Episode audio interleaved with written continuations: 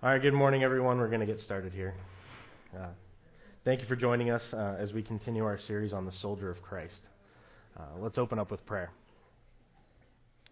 Lord Father in heaven, we just thank you so much uh, for this day and uh, thank you for raising your Son from the dead uh, to bring us salvation, Lord.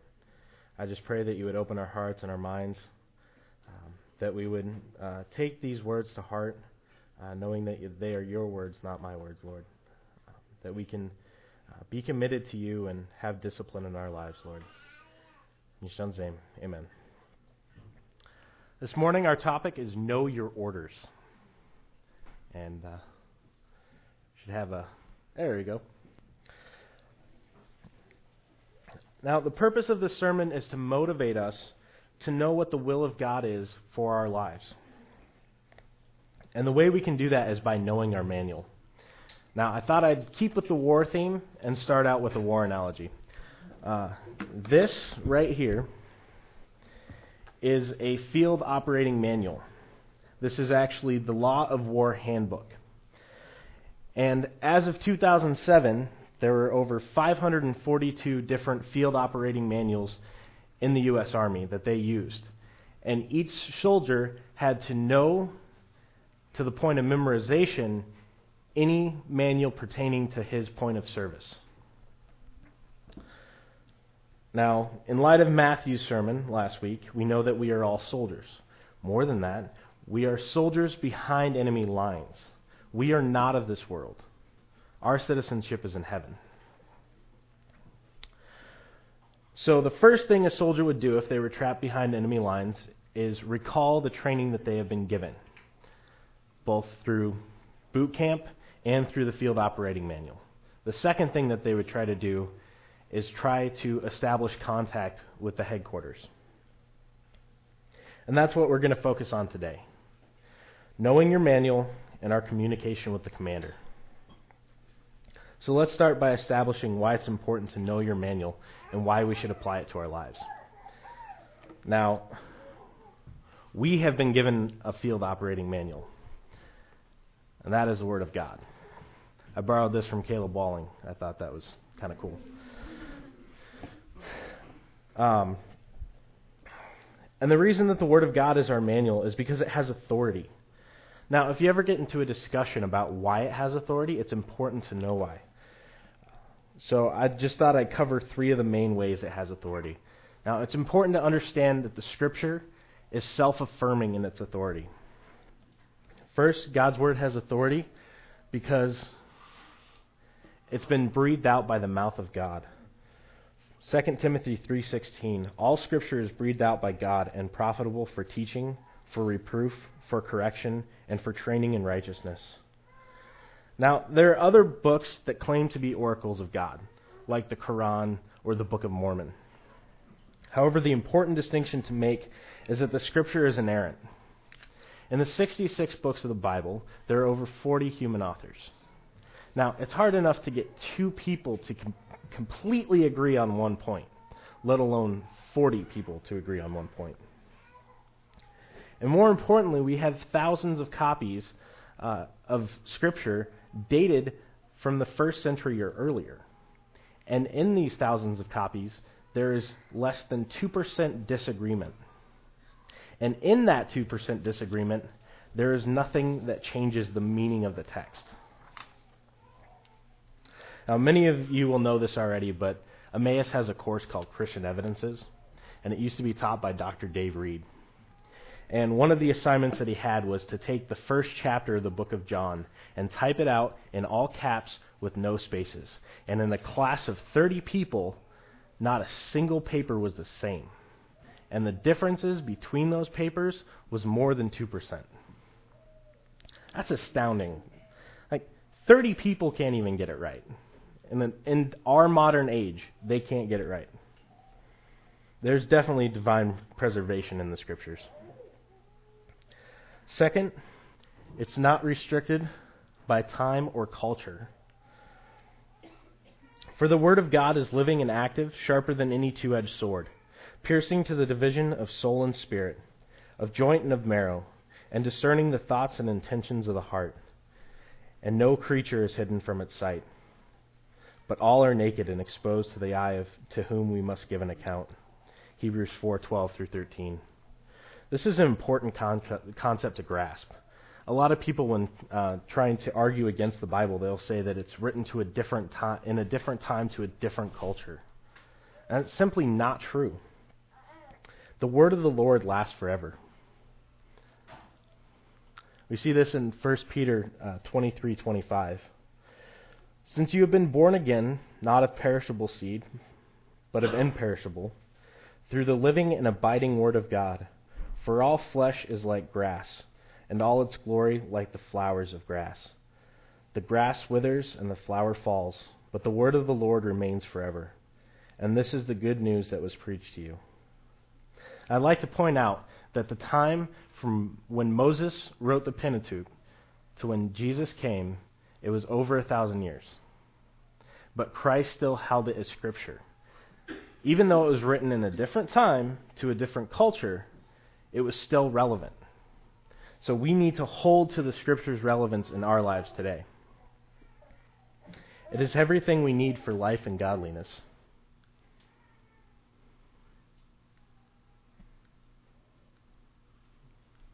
There we go. Uh, 2 Peter 1 3. His divine power has granted to us all things pertaining to life and godliness, through the knowledge of Him who has called us to His own glory and excellence. And it's important to know our manual. And here's why. We have been instructed to know it. Uh, 2 Timothy 2:15 Do your best to present yourself a workman approved unto God who needs not to be ashamed rightly dividing the word of truth. I don't know about you guys. Every time I read this scripture or hear it, I just want to yell it at the top of my lungs. I'm not quite sure why. It might have something to do with Awana, but. now, we need to know the scripture so that we may discern what the will of God is. We see this in Romans 12, 1 and 2. I appeal to you, therefore, brothers, by the mercies of God, to present your bodies as a living sacrifice holy and acceptable to God, which is your spiritual worship. Do not be conformed to this world, but be transformed by the renewal of your mind, that by testing you may discern what the will of God is, what is good and what, accept- what is acceptable and perfect. It is also how we guard ourselves from sinning against God. According to David in Psalm 119, 9 and 11. How can a young man keep his way pure? by guarding it according to your word. I have stored up your word in my heart that I might not sin against you. Now, not knowing the scriptures is a dangerous thing. Jesus calls the Sadducees out for not knowing the scriptures. They ask him a question about marriage according to what the scriptures say. And he says, You are wrong because you know neither the scriptures nor the power of God. Now, how does that feel having Christ tell you that you're wrong because you don't know the scriptures, which were expressly given to you so that you may know what the will of God is? It's also important to know what the scriptures say so we may defend the truth of God. As D. Martyn Lloyd-Jones says, we have somehow got the idea that error is only that which, which is outrageously wrong. We seem to, we do not seem to understand that the most dangerous person of all is the one who does not emphasize the right things. It's easy when it's easy to tell when some, somebody's completely missed the mark when it comes to God's truth. And the enemy knows that. We need to be like the Bereans and take everything to Scripture and test it against Scripture. Because even though it may sound right, it could be completely wrong. And if it is completely wrong, it could inevitably lead uh, to contentiousness, strife, and eventually it will destroy fellowship. In the light of fellowship, the Word tells us how we should live towards one another and how we should defend ourselves.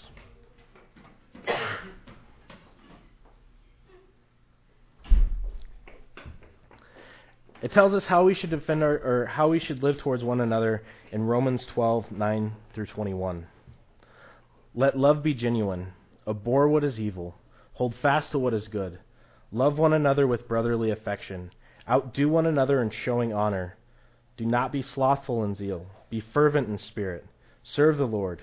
Rejoice in hope. Be patient in tribulation. Be consistent in prayer. Contribute to the needs of the saints, and seek to show hospitality. Bless those who persecute you. Bless and do not curse them. Rejoice with those who rejoice, and weep with those who weep. Live in harmony with one another. Do not be haughty, but associate yourself with the lowly. Never be wise in your own sight. Repay no evil for evil. Give thought to do what is honorable in the sight of all. If possible, so far as it depends on you, live peaceably with all. Blessed, never avenge yourself, but leave it to the wrath of God. For it is written, Vengeance is mine, and I will repay, says the Lord. To the contrary, if your enemy is hungry, feed him. If he is thirsty, give him something to drink, for by doing so you will heap burning coals on his head. Do not be overcome by evil, but overcome evil with good.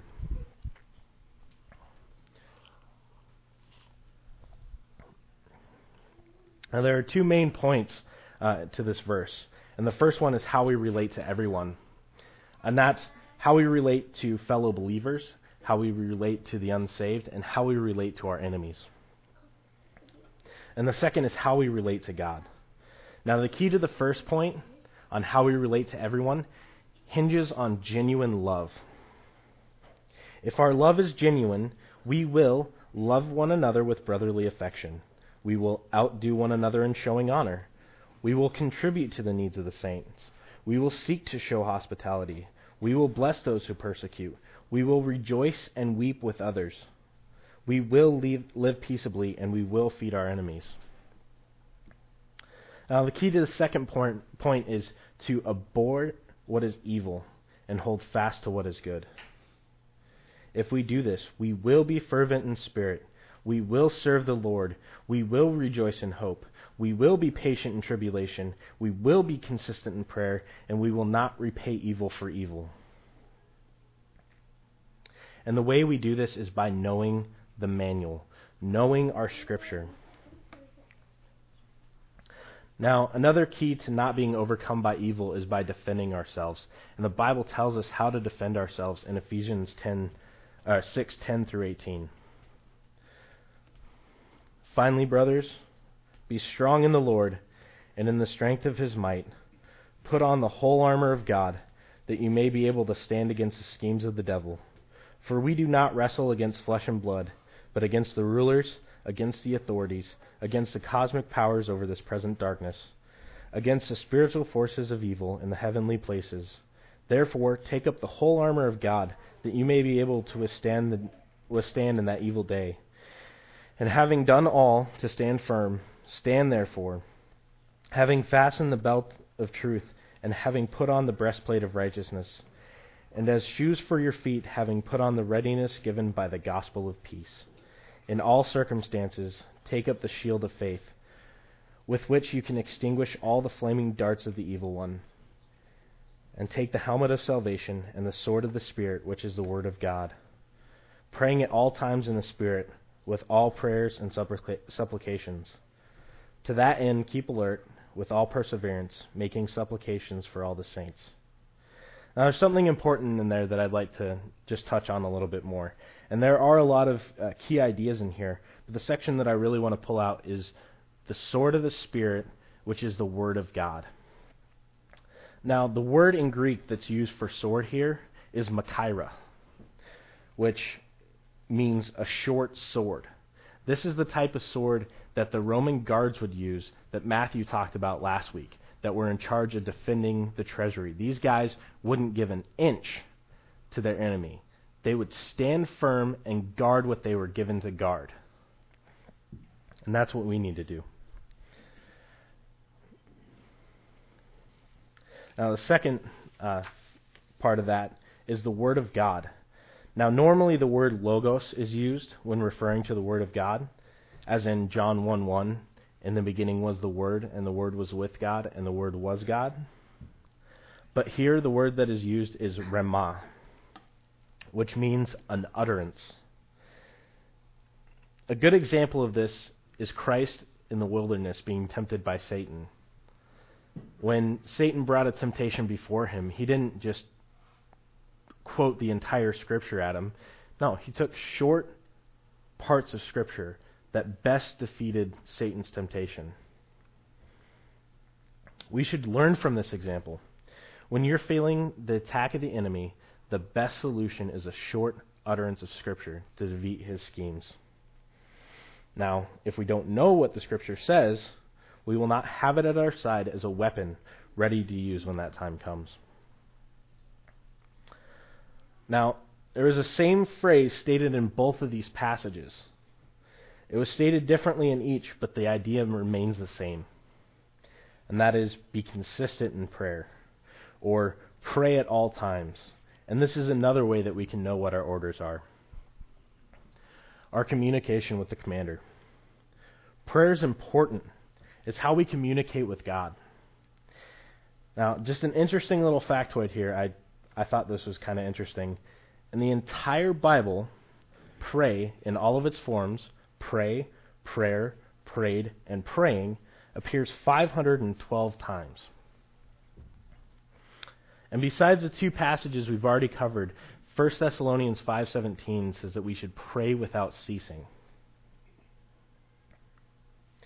I think that we tend to overlook or trivialize prayer. I, I know in my life I do this. However, prayer is so important that Christ took the time to de- teach his disciples how to pray. And we see this in Matthew 6 with the Lord's Prayer. When you pray, you are not to be like the hypocrites, for they love to stand and pray in the synagogues and on the street corners, so that they may be seen by men. Truly I say to you, they have their reward in full. But you, when you pray, go into your inner room, close your door, and pray to your Father who is in, this, in secret. And your Father, who sees what is done in secret, will reward you. And when you are done, and when you are praying, do not use many, meaningless repetition as the Gentiles do, for they suppose that all that they will be heard for their many words. So do not be like them, for your Father knows what you need before you ask him.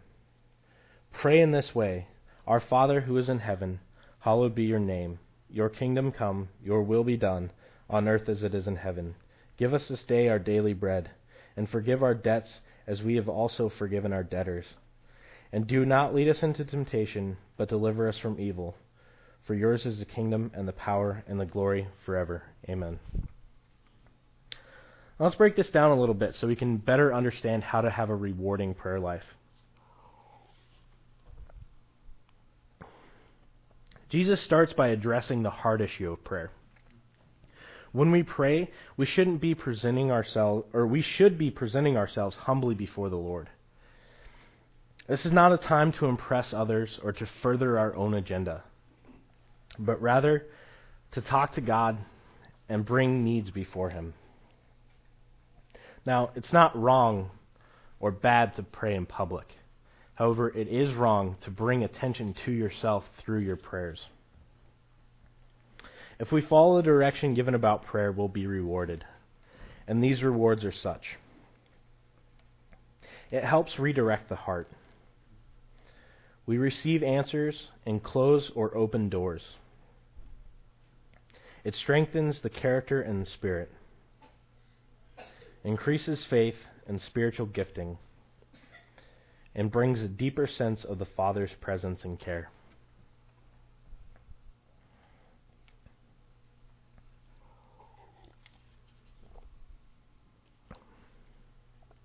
Now, the Lord's Prayer is truly a model on how we should structure our prayers. How many of you have heard of the ACTS prayer model? Can anybody tell me what it stands for? Adoration, confession, thanksgiving, supplication. That is right. Adoration, confession, thanksgiving, and supplication. Now, this is, this is a good model, especially to teach little kids how to pray and new believers. But Christ kind of structures his prayer a little bit different. First, he starts humbly and with praise. Our Father in heaven, hallowed or holy is your name. Then, an alignment with the will of God. Your kingdom come, your will be done. He asks for God's provision of our physical needs. Give us this day our daily bread. And then provision for our spiritual needs. Forgive us our debts. That we may keep the alignment with His will. Lead us not into temptation, but deliver us from evil. And last, more praise and adoration. For yours is the kingdom, and the power, and the glory forever. We should never underestimate or overlook prayer. There we go. I know I stated this before, but I want to make sure we all understand how important prayer is. Prayer should never be looked at as a burden. We should never view prayer as something that we need to make time for. Our relationship with God through prayer and through His Word is our priority and we should make time for everything else. Also, prayer should never be a last resort. We tend to be of the mindset that I've tried everything else, now I'll resort to prayer. This is backwards. We should pray first at all times. If we just understood how powerful prayer really is, it would be the first thing that we did. Samuel Chadwick puts it this way. There is no power like that of prevailing prayer, of Abraham pleading for Sodom, Jacob wrestling in the stillness of the night, Moses standing in the breach, Hannah intoxicated with sorrow, David heartbroken with remorse and grief, Jesus in the sweat of blood. Add to this list from the records of the church your personal observations and experiences. And always there is a cost of blood unto passion. Such prayers prevail. It turns ordinary mortal, mortals into men of power. It brings power. It brings fire. It brings rain. It brings life. It brings God. It brings fire. Now, this it's a great story. Uh, it comes from the story of Elijah and the prophets of Baal. It's a competition between God and Baal to see who could bring fire to their altar first. Now, after much disappointment on the prophets of Baal's part and much mocking on, the, on Elijah's part, God sets the water drenched altar aflame. Which brings me to my last point about prayer God will always answer it. He may not answer it in the way that we want, and the answer may be no a lot of the times but he will answer it. I recently heard a story about Dallas Theological Seminary. Uh, they were about to lose the school because they had taken out some loans uh, to pay for a new facility, and they had defaulted on these loans. Now, Henry Ironside, who was the president at the time, uh, took several of the board members into his office the night before the bank was going to foreclose on the school, and they prayed all the way through the night. And when dawn was approaching, Henry Ironside simply prayed, Lord, we know that the cattle on a thousand hills are thine. Please sell some of them and send us the money. Morning came, and there was a knock on his office door. It was his secretary, telling them that there was somebody there to see him. Now, thinking it was somebody from the bank, they gathered themselves together and went out to greet this person. However, it was a rich Texas rancher who just said, I sold a lot of my cattle, and the Lord put it on my heart to give you the money from it because I don't need it. It was exactly the amount that they needed to keep the school. And from that point on, they have not been in debt for anything that they've done because of this. Prayer is a powerful thing, and our God is good. Finally, we must know the difference between God's knowledge and the world's knowledge. Don't trade the truth of God for a lie. We shouldn't buy into the world's propaganda. Because when man is left to his own devices, we see what happens, and we see it clearly in Romans 1 21 through 25. For although they knew God, they did not honor him as God or give thanks to him. But they became futile in their thinking, and their foolish hearts were darkened. Claiming to be wise, they became fools, and exchanged the glory of the immortal God for images resembling mortal man, birds, and animals, and creeping things. Therefore God gave them up in the lusts of their hearts to impurity, to the dishonoring of their bodies among themselves because they exchanged the truth of God for a lie and worshipped and served the creature rather than the Creator, who is blessed forever. Amen. God made himself knowable, and man looked inward instead of towards the Almighty God. Don't be like the rest of the world. Don't be the fool.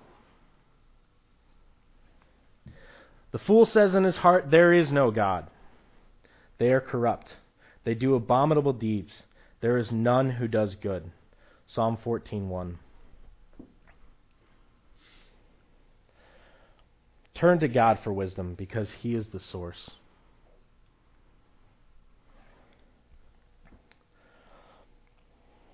We see this in Proverbs 2:6. For the Lord gives wisdom, from his mouth comes knowledge and understanding. Now, finally, we are here this morning because of Christ's sacrifice on the cross, and that is our wisdom, and that is our truth.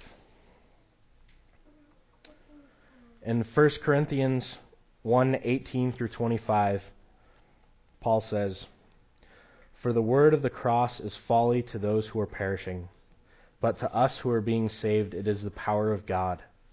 For it is written, I will destroy the wisdom of the wise and the discernment of the discerning I will thwart. Where is the one who is wise? Where is the scribe? Where is the debater of this age? Has not God made foolish the wisdom of the world? For since in the wisdom of God the world did not know God through wisdom, it pleased God through the folly of what we preach to save those who believe. For the Jews demanded signs and Greeks seek wisdom. But we preach Christ crucified, a stumbling block to the Jews and folly to the Gentiles. But to those who are called, both Jews and Greeks, Christ, the power of God and the wisdom of God. For the foolishness of God is wiser than men, and the weakness of God is stronger than men. Now, because we were once like the world is, and we were wise in our own sight. God made this wonderful, powerful sacrifice a thing of foolishness in the eyes of those who are perishing.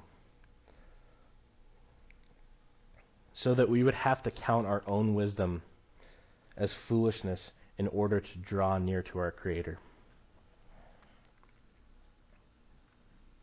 Now, as I said before, we are soldiers that are behind enemy lines. We are not of this world, and we need to be unflinchingly rigid when it comes to defending God's truth.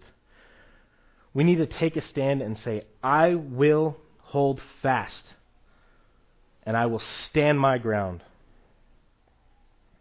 And the ways we can accomplish this are to study the manual. We need to know what it says that no matter what the circumstance, we are ready to carry out the orders. But more than that, we need to know what it says so we know how to use it and to wield it properly against the enemy. We need to communicate with the commander. We need to give him a sitrep or situation report for those of you who aren't military or video game nerds. So that he may refocus us on the mission at hand and provide us with the support that we need. And last, we need to not buy into the propaganda. Don't get caught up in the profligacy of this world. Rather, cling to God. The enemy is trying to spread false knowledge and false truth. Rather, align yourselves with the truth that has been given to you in God's Word, which is the only truth, the absolute truth. Let's pray. Lord Father in heaven, we just thank you again so much this morning uh, for your Son and the cross. I just pray that you counted it folly to those who are perishing. Because in and of ourselves we are not wise. We think we are wise, but we are we are worthless. We we have nothing in and of ourselves, Lord. I just pray that you would continue to grow us and that we would we would be good soldiers unto you, Lord. We would be disciplined in knowing the scripture and knowing how to communicate with you, Lord. I just thank you so much again for your son's death on the cross. In your son's name, amen.